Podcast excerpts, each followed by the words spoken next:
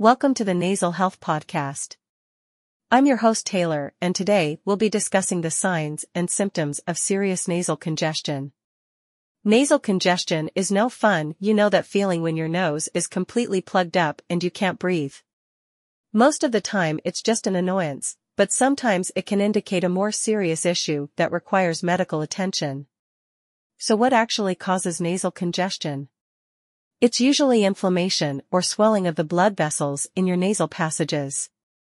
Things like allergies, colds, sinus infections, and irritants like smoke can trigger congestion. Even factors like dry winter air or pregnancy can congest your nose.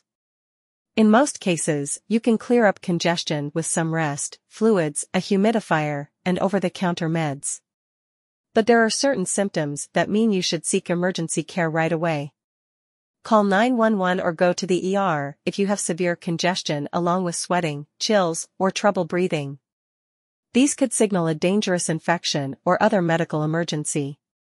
You should also see a doctor if your congestion lasts longer than 10 to 14 days or keeps coming back. This could indicate an underlying condition like nasal polyps or a deviated septum. The ER can provide medications and interventions to open up your nasal passages and improve breathing.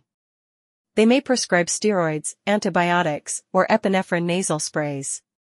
Severe cases may even call for surgery. So don't ignore persistent nasal congestion. Get emergency care if your symptoms are severe or lasting longer than expected. With the right treatment, you'll be breathing freely in no time. I hope these tips help you know when to seek medical care for nasal congestion. Stay healthy out there listeners.